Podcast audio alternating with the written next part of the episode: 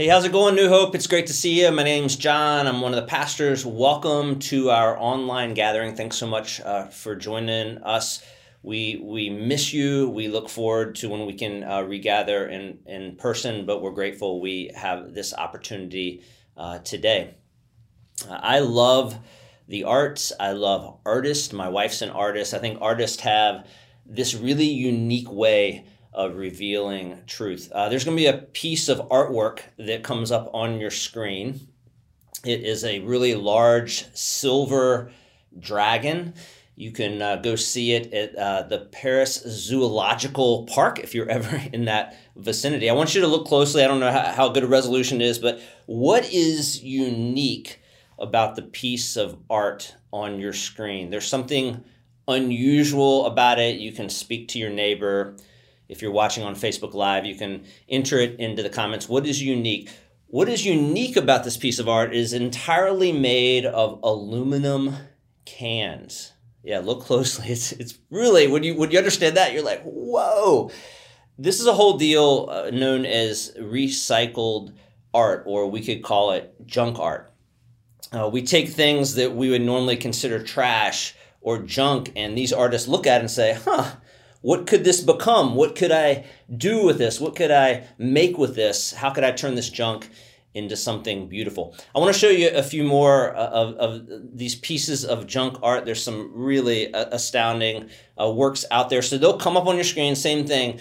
Maybe shout out or put in comments when they come up what uh, you think the, the junk art is made out of. So here's the first piece. It's it'll be two horses kind of exploding out of the wall. What do you think that this piece of junk art is made out of? It's really beautiful. If you answered plastic spoons and knives and forks, you're spot on. You're like, whoa, that's incredible. Uh, next, next piece of, of junk art coming up, it will look kind of like white, angelic creatures. I think there's actually two pictures, so you'll see them in succession. What do you think that this piece of junk art is made out of? Go ahead and, and make a guess. Tell your neighbor if you're with someone. These pieces are made out of plastic bags. Crazy. Next piece, this is one of my favorite uh, coming up. Look very, very closely. I bet you can guess what this piece is made of. It looks like a beautiful tree, but if you're looking closely, you will see that it's made out of a, a McDonald's bag. Un- unbelievable. And then finally, uh, again, two pieces here made by an artist. Uh, I think her name is Maria Redding. She calls it Recycled Landscape. She goes to national parks, finds trash in the national parks, and then paints on them. So you'll see a picture uh, painted on a hubcap. You'll see another picture uh, painted on a plastic bottle.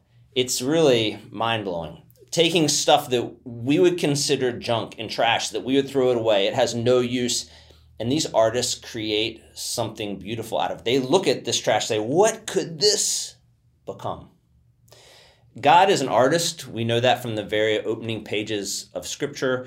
One of the things we attribute to God, we call him creator. God creates, it's in his very nature. And I will advocate that God is one of the, the greatest junk artist of all time certainly the greatest. God takes things in our lives, takes things in our world that we would consider throwaway and looks at them and says, What can I make out of this? What could this become?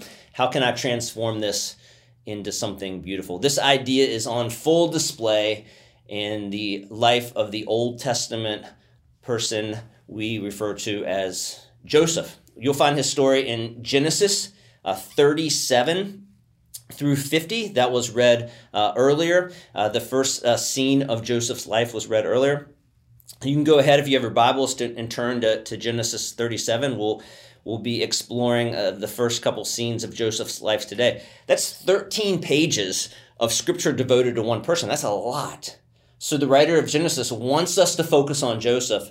And i think it's because what joseph experienced what joseph learns is still very true for all of us uh, today. We're calling this series, it's a seven week series. You'll get through this. You'll get through this. Lessons from Joseph.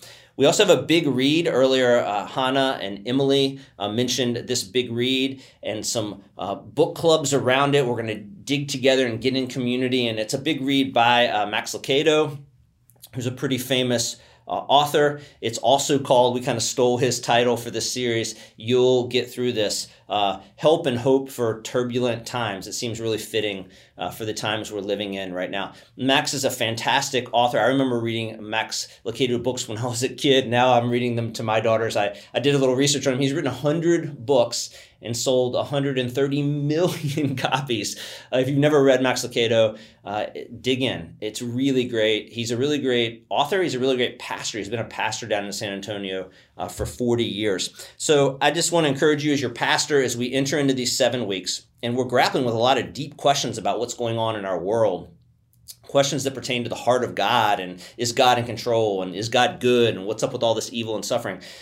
That's what this whole entire series is going to be about. And I hope that you join us each week for the sermons, but I also hope that you buy the book and you read the book and you participate in some of these opportunities the book clubs will offer that'll allow us to go deeper. That'll lead from just kind of observing from a distance to deep engagement, and I think that will make us more like Jesus. So let's dig in. I think to, to understand, especially these first couple scenes, we have to understand a little context. Uh, Joseph was the great grandson of Abraham and Sarah. You may know very little about the Bible, and that's fine. I'll just kind of sum things up here for you, quickly. Some of you may remember uh, a few of these details. But God called Abraham and Sarah, they were basically herders, uh, out to start a family that would give birth to a nation that would eventually give birth to the Messiah, the Savior of the world. So that's kind of the story we follow through the Old Testament. A lot is at stake. So Abraham's the original patriarch. The problem is they don't have a kid for a long, long time.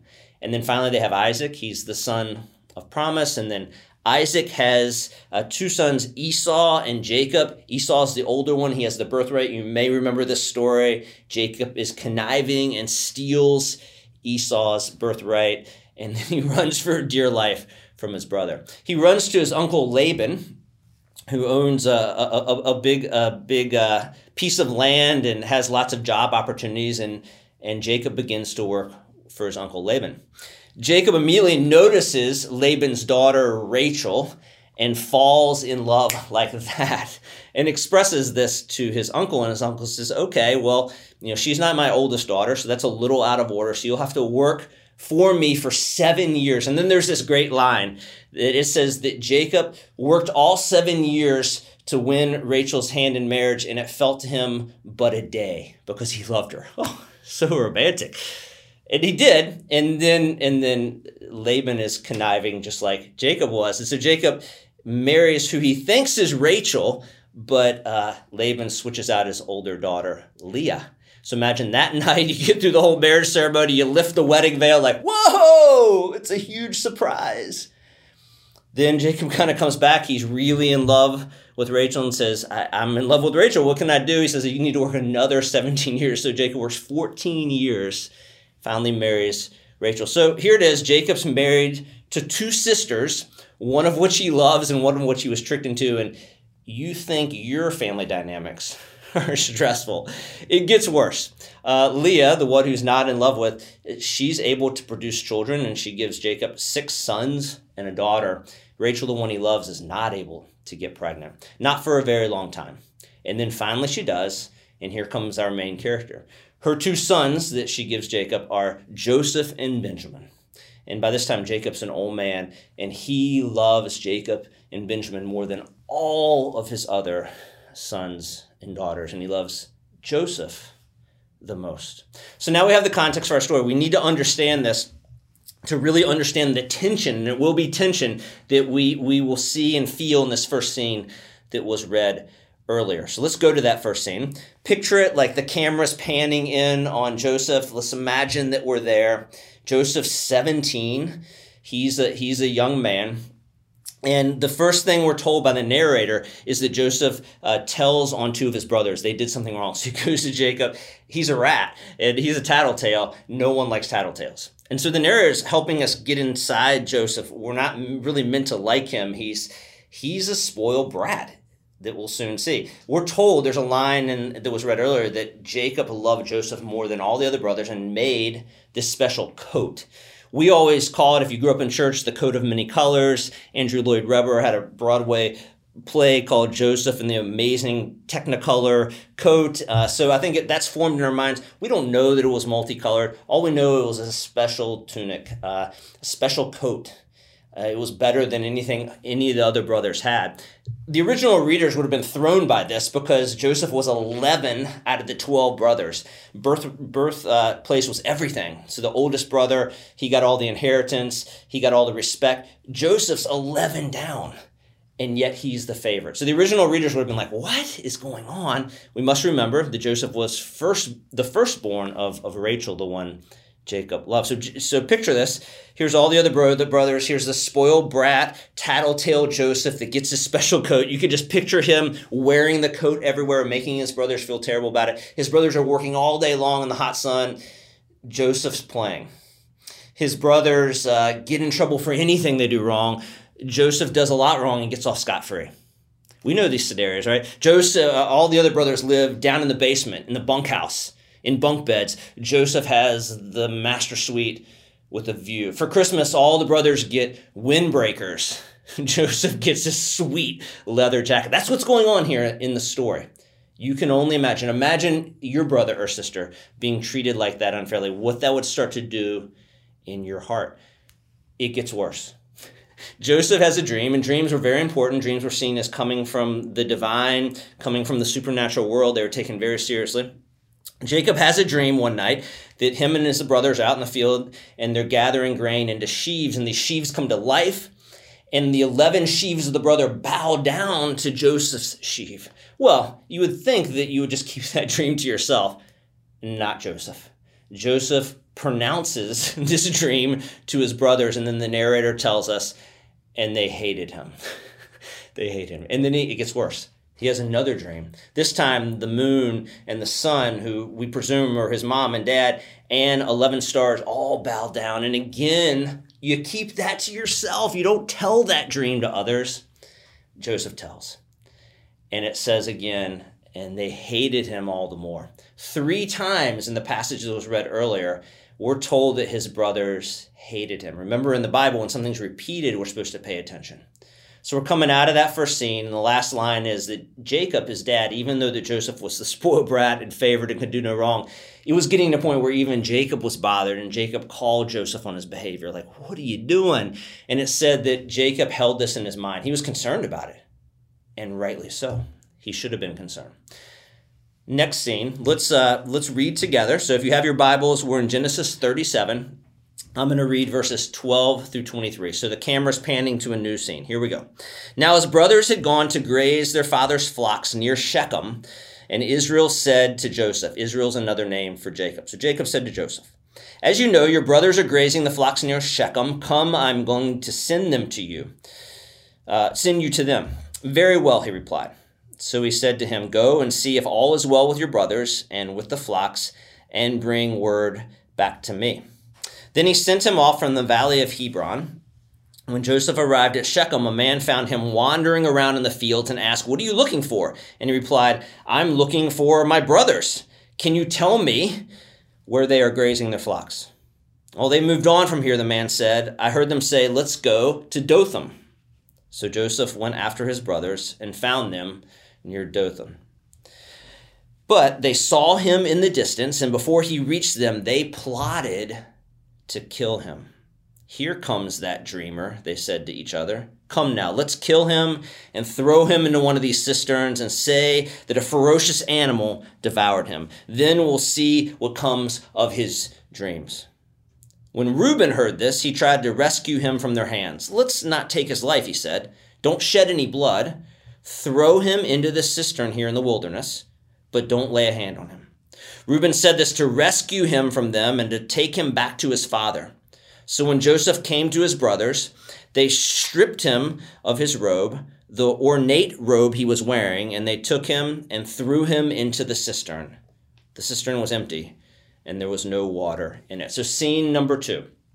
Joseph's kicked back. He's got he's got a spoiled lifestyle. He's doing nothing. His brothers are away with the flocks working, and his father comes in and is getting a sense I need to get this kid working a little bit. And he says, "Hey, can you do me an errand?" I could see Joseph being like, "Ah, come on, Dad. I'm playing video games, and I got social media to look after, and it's that kind of conversation. But finally, he agrees. He says, Very well, I'll go. So he goes. It's about 50 miles from uh, Hebron to Shechem, four to five day journey. So Joseph makes that. He gets in Shechem, can't find his brothers. He's wandering around, finds a person that knows where they went. He says they went to uh, Dothan, which is about another 14 miles. So picture the scene. Here we go. I, I picture Joseph kind of coming up a hillside in, in Dothan, and his brothers are down in the valley with the herds. And in the distance, they see him.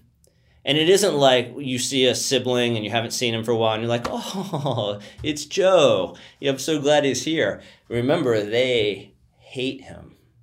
And that hate has been simmering and building in their hearts to the point that when they see him, and how do they recognize him from a distance? Well, he's wearing the stupid coat. and they're like, it's hot. Why is he wearing the stupid coat? I can't believe that kid. And they, they hated him even more. And they said, let's kill him. Reuben, uh, the oldest, had a little bit of wisdom and said, let's not do that. Let's not shed blood. I think he's trying to make peace let's just put him in the cistern and and and, and let whatever happens to him happen to him so they, they kind of decided that route. A cistern was uh, carved out of limestone or maybe carved out of the mud and lined with plaster, 12 to 15 feet deep. I think there'll be a picture coming up, two to three feet at, at the mouth, and was to collect rainwater. It's a desert climate for times when it was dry. And this is one of those times we're told the cistern was empty. But I guess if you wanted to keep a captive somewhere, it was a great place to keep a captive. So here's a scene. Joseph's naive. He's you know he's telling these dreams. He's got blind spots. He thinks he's loved because how could you not love him? And here he goes. Right, he's coming in for the group hug, and no, and they take him, and it's very violent words in the Hebrew. They strip him of this coat. Maybe they strip him of his other clothes and they take him and they throw him. They don't just lower him in gently, they throw him. So it's about a 10 to 15 foot drop into this open hole. Whoa. And imagine Joseph, the, the, the kid that's just grown up getting everything he wants. No dirt under the nails, hands are perfect from no work. Dad and mom give him everything he wants. All of a sudden, it's a totally different reality. Kind of like when suffering and evil come into our life, it comes out of nowhere and hits us. And we're, we're stunned. And our lives are wrecked. And we're checking our bodies for injuries. And we're like, what just happened? That's what's going on in this story. That's how quickly things turn. Now, to understand Joseph's story and to understand how it relates to our life, we have to look at it as an entire story we have to know where the story ends. So if you don't know the story of Joseph, spoiler alert, I'm going to tell you a little bit about what happens. I hope that doesn't ruin it for you, but we're meant to look at it as one collective story. So we know over 13 chapters, by the end, Joseph ends up becoming the second most powerful person in the entire world.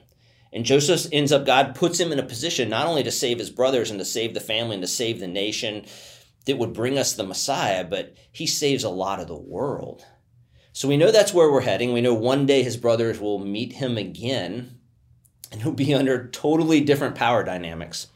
And Joseph will, will give them uh, a, a key verse. And this is a verse, if you're looking to memorize it, uh, I'd encourage you to memorize this verse. I think maybe you're going through something like Joseph went through now. Maybe you're in a cistern uh, this is a great verse to remember. And we'll come back to this verse again and again and again. So the verse is Genesis 50 20, and it gives us perspective. And Joseph will say this to his brothers one day, long, long after this day that we're looking at.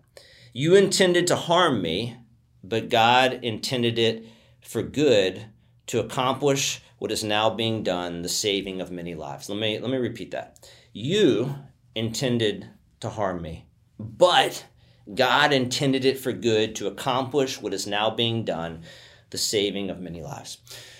Let's reflect on a few ideas. And we're kind of kicking off the series here, setting the context, getting ready for what's coming over the next six weeks. I want to give you three ideas that come from the two scenes we looked at today, but also will follow throughout as threads throughout the series. The first is that evil exists. Very simple premise.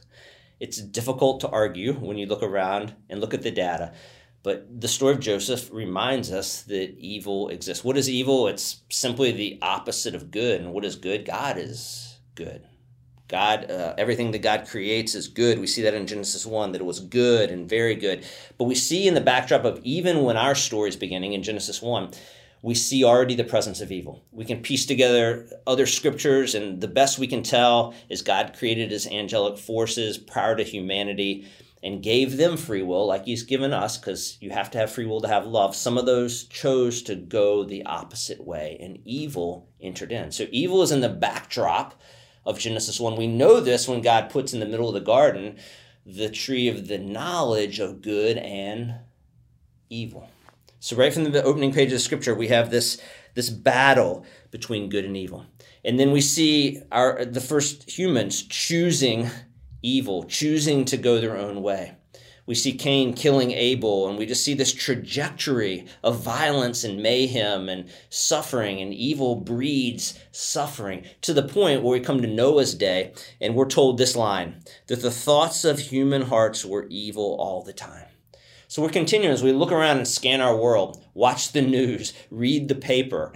You see it everywhere this titanic battle between good and evil. We see it in boardrooms, we see it in living rooms, we see it in relationships, we see it in churches, we most certainly see it in our human hearts. And one of the key themes of Scripture is that our good God doing everything in our good God's power to overcome evil. And this, that's the heart of what Jesus did on the cross. Now, theologians and philosophers will, will talk about two types of evil. One is moral evil. And that's generally the type of evil that's human to human. It's the things that come out of our hearts, the things that we do to one another. We cheat one another and we lie to one another and we murder one another and we hurt one another. We talk badly about one another. That's moral evil. But there's also another type of evil that's referred to as natural evil. And that's the idea of this, this evil that's coming from creation that we can't quite get our arms around, we can't quite explain a hurricane or a t- tornado or a tsunami or a pandemic. That is what we refer to as natural evil. Something about evil entering God's good creation set it all wrong and, and, and, and wrong things happen and that is the heart of, of evil in the world that there's this great not great lie but kind of sad and sobering line in, in uh, romans and it says that the creation has been subjected to frustration it's the an effect of evil entering into God's good creation. So as we see cheating and stealing and hurting and droughts and floods and pandemics, that's not the way it's supposed to be. That comes from the existence of evil in our world. At the top of my prayer list right now, it, evil and suffering that comes from evil is well documented. At The top of my prayer list is is a young couple that uh, lost their little boy and an older couple that lost their adult son to long time drug addiction, a husband that just said goodbye to his, his wife of 50 years, a, a good friend that just got a terminal diagnosis. Um, a young mother with two young children that just tragically lost her young husband uh, to COVID.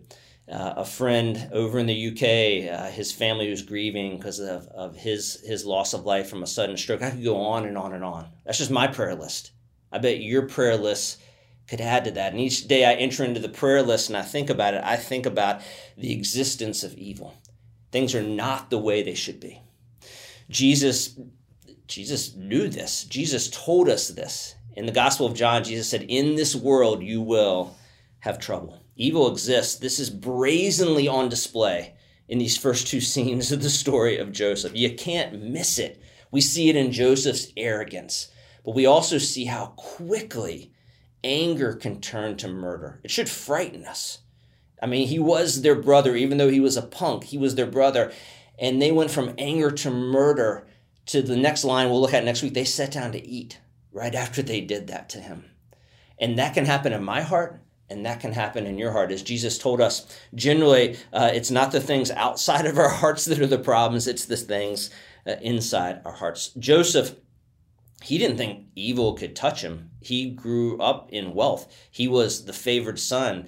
Everything went right. He was on easy street. He thought he was above evil and suffering, but we should look at his story and remember no one is.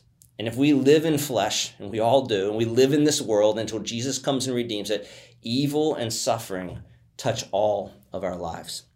Secondly, and we'll get more hopeful here, but the foundation is evil exists and evil breeds suffering. We see that in Joseph's story. Uh, Max, in his book, gives this great line. And it's, it's he, he I think he would argue this is kind of the heart of the entire Joseph story. So we'll return to this line again and again in this series. And the line is this In God's hands, intended evil becomes eventual good. In God's hands, intended evil becomes eventual good as we'll see in the coming weeks, it gets worse for Joseph before it gets better. We've got a lot of adventures to travel, a lot of learnings uh, from Joseph's life. It's going to get worse. It's going to get, he's going to end up in jail and he's going to end up in slavery and all these kind of things. If you know the story, you know what's coming. Along the way, Joseph, as best we can tell from the telling of the story, he never gives up. Never gives up. Why? Because I think Joseph knew what, what Max said that in God's hands, intended evil becomes eventual good. God has this incredible capacity, like the master junk artist, of taking evil and taking suffering and these things we just want to do away with, and, and it's terrible and it's junk and it's trash, and transforming them into something beautiful or something good. The Hebrew word for good is the word tov, and it's all throughout the Hebrew scriptures. It's reflected all throughout the, the New Testament as well. This word tov means uh, to be put together well, to be well crafted, things fitting and working with precision and proportion and order and harmony. There is one word we don't talk about much when we talk about tov or the word good that we could properly translate it as, and it's the word beauty. It's when you look at something and something is just working as it should be and you know it's exactly as it was intended. That thing is beautiful. God is good. We're told, give thanks to the Lord for he is good. God is good and God is beautiful. And we're told that in God's hands, that intended evil and the suffering that we endure in our flesh and in our world can be transformed into eventual good. Uh, Joseph, back to our main uh, memory verse in Genesis 50 20, Joseph says, You meant it for evil, but God intended it for good. Joseph, when he says those words, he's using two artistic terms. The Hebrew word for, for mint is points to this word for weaving. And the Hebrew word for intend uh, points to the word of like constructing or making a chair or being handy. It's a craftsmanship word. And I don't think that's a mistake. Jo- Joseph's telling his brothers down the line, he's like, You, you intended it for evil. You allowed evil to have its way with you, and evil breeds suffering, but God took that in his hands. He reweaves it and he recrafts it and he remakes it into something good and beautiful and true. The apostle Paul writes this to the Romans uh, in Romans 8:28 and we know that in all things God works for the good of those who love him and have been called according to his purpose. In all things, even evil, even suffering, God can take it and make it good and make it beautiful. Evil exists, it, it breeds suffering. Um, most of us have encountered some sort of evil and suffering in our life. Many of you watching and participating today in our online gathering are in the midst of that. Many in our world are in the midst of that. And Joseph reminds us that we're not saying suffering evil are good, but Joseph reminds us that God can take suffering evil and make them good and make them beautiful like a master junk artist. Max says it this way in his book, and maybe this quote will whet your appetite for getting the book and joining in our big read. Max says, But God will use your mess for good. We see a perfect mess. God sees a perfect chance to train, test, and teach the future prime minister. We see a prison. God sees a kiln. We see famine. God sees the relocation of his chosen lineage. We call it Egypt. God calls it protective custody where the sons of Jacob can escape barbaric Canaan and multiply abundantly in peace. The story of Joseph is in the Bible for this reason to teach you, to teach me, to trust God to trump evil. What Satan intends for evil, God, the master weaver and the master builder, redeems for good. Last uh, idea that is embedded in these first two scenes that will run throughout the series is the title of Max's book and is the title of our series. The last idea is that you'll get through this and and I'll get through this. The key word there is through. It's a it's a it's a very biblical word. God led his people, the Israelites, through the Red Sea. God led his people, the Israelites, through the desert. The prophet Isaiah says it like this. This is a mag- magnificent couple verses here. When you pass through the waters, I will be with you. And when you pass through the rivers, they will not sweep over you. When you walk through the fire, you will not be burned. The flames will not set you ablaze, for I am the Lord your God, the Holy One of Israel, your Savior. And perhaps, and there's many other instances, perhaps my favorite instance of this word through, you may be familiar with it, is from King David's Psalm 23. And King David writes, Even though I walk through the darkest valley, I will fear no evil, for you're with me, your rod and your staff, they comfort me. God, God gets us through stuff. That idea is everywhere in Scripture, and it's certainly embedded in Joseph's story. It should be a comfort to us if we're sitting in a cistern. There's a catch. the catch is this that the journey through stuff, the journey through evil and suffering, generally takes time. Go back to Max's statement. You might not have noticed this word when I originally said it, but in God's hands, intended evil becomes, here's the word, eventual good. Eventual good. And I think that that's just a pastor being honest. I think that's someone who knows Scripture well, looking at the stories of Scripture and seeing that truth. Consider Joseph's story. Joseph's story spans 13 chapters, but it also spans about 22 years. From the moment he's in the cistern, the seed we just looked at, to the moment that his brothers stand before him one day and he pronounces those great words and that great promise 22 years. There's a lot of rough stretches, as we will see in this series, in those 23 years. Eventual good. We, we see it in the story of, of Noah. God was preparing Noah for like 120 years to build this ark. And imagine poor Noah building a really large ship in the middle of the desert where there's no water. Nice boat, Noah. He's hearing that for years. Moses, he prepared him for 80 years to lead the people out of Egypt. Before he called him the burning bush, Moses had spent the previous 40 years as a shepherd in the desert. Eventual good. King David is anointed as a young man and kills Goliath, and everyone singing his praises. It takes about 15 years before he becomes king. And he spends most of those years on the run in the desert, falsely accused, where I don't think it's it, it, it's a surprise he writes some of his greatest psalms. Paul meets Jesus on the road to Damascus and then basically disappears for about a decade, making tents. Jesus himself, 30 years, he's God incarnate before the real action started in his ministry. Uh, God, we, we live in this instant gratification world where when evil and suffering come in, we want it gone like that. And it's okay to pray that way. It's okay to hope that way. And when God grants that, praise God.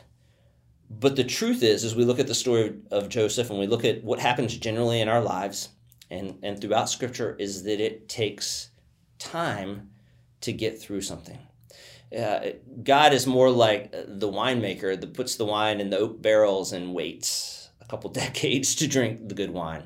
God's not the type of artist that maybe sets up shop at the airport and you get your your caricature painted in 15 minutes for 20 bucks and you're on your way. That's not God. God's Michelangelo in the Sistine Chapel.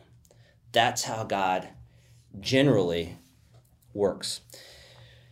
Maybe you're at the bottom of a cistern right now.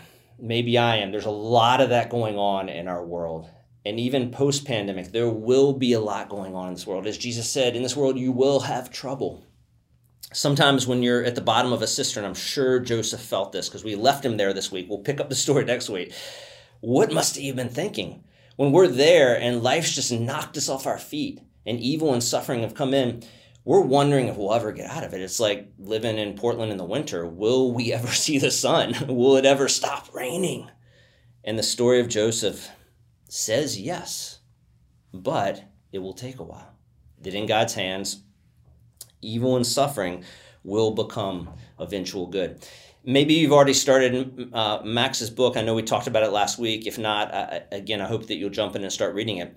You'll encounter in the opening pages, he is a pastor. He's been a pastor for 40 years. That's why I love his writing. It comes from a true place. He talks about being by the bedside of, of people that are dying, people that have had a spouse leave them, people that are dealing with sickness and pain and he kind of has a little pastoral mantra that he has developed. And he opens the book by giving that to us. And I want to read that to you because I think it, it really rings true and it resonates with what we'll be learning in the life of Joseph. Max says this pastorally to people. I'm sure he says it different ways, but this is the heart of it. He says, You'll get through this. It won't be painless, it won't be quick, but God will use this mess for good. In the meantime, don't be foolish or naive but don't despair either. With God's help, you will get through this. I have found that to be true in my pastoral ministry. I found that to be true in my life. I've certainly see that on full display in the life of Joseph, and we'll be digging into that. Tom uh, Deininger, he is a uh, artist and he uh, creates these portraits that he calls junk portraits. And he takes trash and you'll see one come off of marilyn monroe and look really closely. It's all pieces of trash. It's unbelievable what he is able to do. One of the junk portraits tom created uh, was a self-portrait and that will come up on the screen as well. I wonder as he did that what he was thinking. Uh, all these things that come into his life and my life that we look at and we just want to toss away. It's junk but in God's hands, we begin to look at them and say, what could God do with this? What, what could this become? Could God make this beautiful? And I think the story of Joseph will tell us yes. And that should give us hope in these times. If we doubt this at all, uh, we, we just look at the, at the clear uh, cry of Scripture that tells us that God is the master artist and that God is always creating uh, in Ephesians, Paul says that we are God's workmanship. That is a that's a, an artistic term that God is constantly crafting and taking everything in our lives, the stuff that He doesn't want. He hates suffering and evil. And he's doing everything to eradicate it. But until kingdom come, it's still around. And God's able to take this and form it into our stories and to make it good and beautiful. And if we doubt this, we just simply need to look to, to Jesus. Joseph prefigures Jesus. He foreshadows him. And in, in the story of Joseph, God takes all the evil and suffering that Joseph experiences it, and he one day uses it to bring life to many people and life to the world. That's exactly what he did in his Son. The cross is the epicenter of evil and suffering. And yet God entered into that space, and through the work of Jesus and the power of the resurrection, God took the cross and made it beautiful and made it transformative and made it a place that gives life to many. Jesus said, You will have trouble in this world, but then there's a second part of that verse. He says, But take heart, for I have overcome the world. Let me pray for us. God, thank you for your goodness and your grace. Uh, thank you for the story of Joseph that we're entering into today and what we can learn from Joseph. May we not look at it from a distance. May we step into it and may we inhabit it. And may Joseph's story become our story. May we see this powerful truth that in your hands, the evil and the suffering that you hate and you despise, but placed in your hands, you can take it and transform it and make it good and make it beautiful. Do that, Father, in our lives. Do that in our community. We pray these things in Jesus' name. And all God's people said, Amen.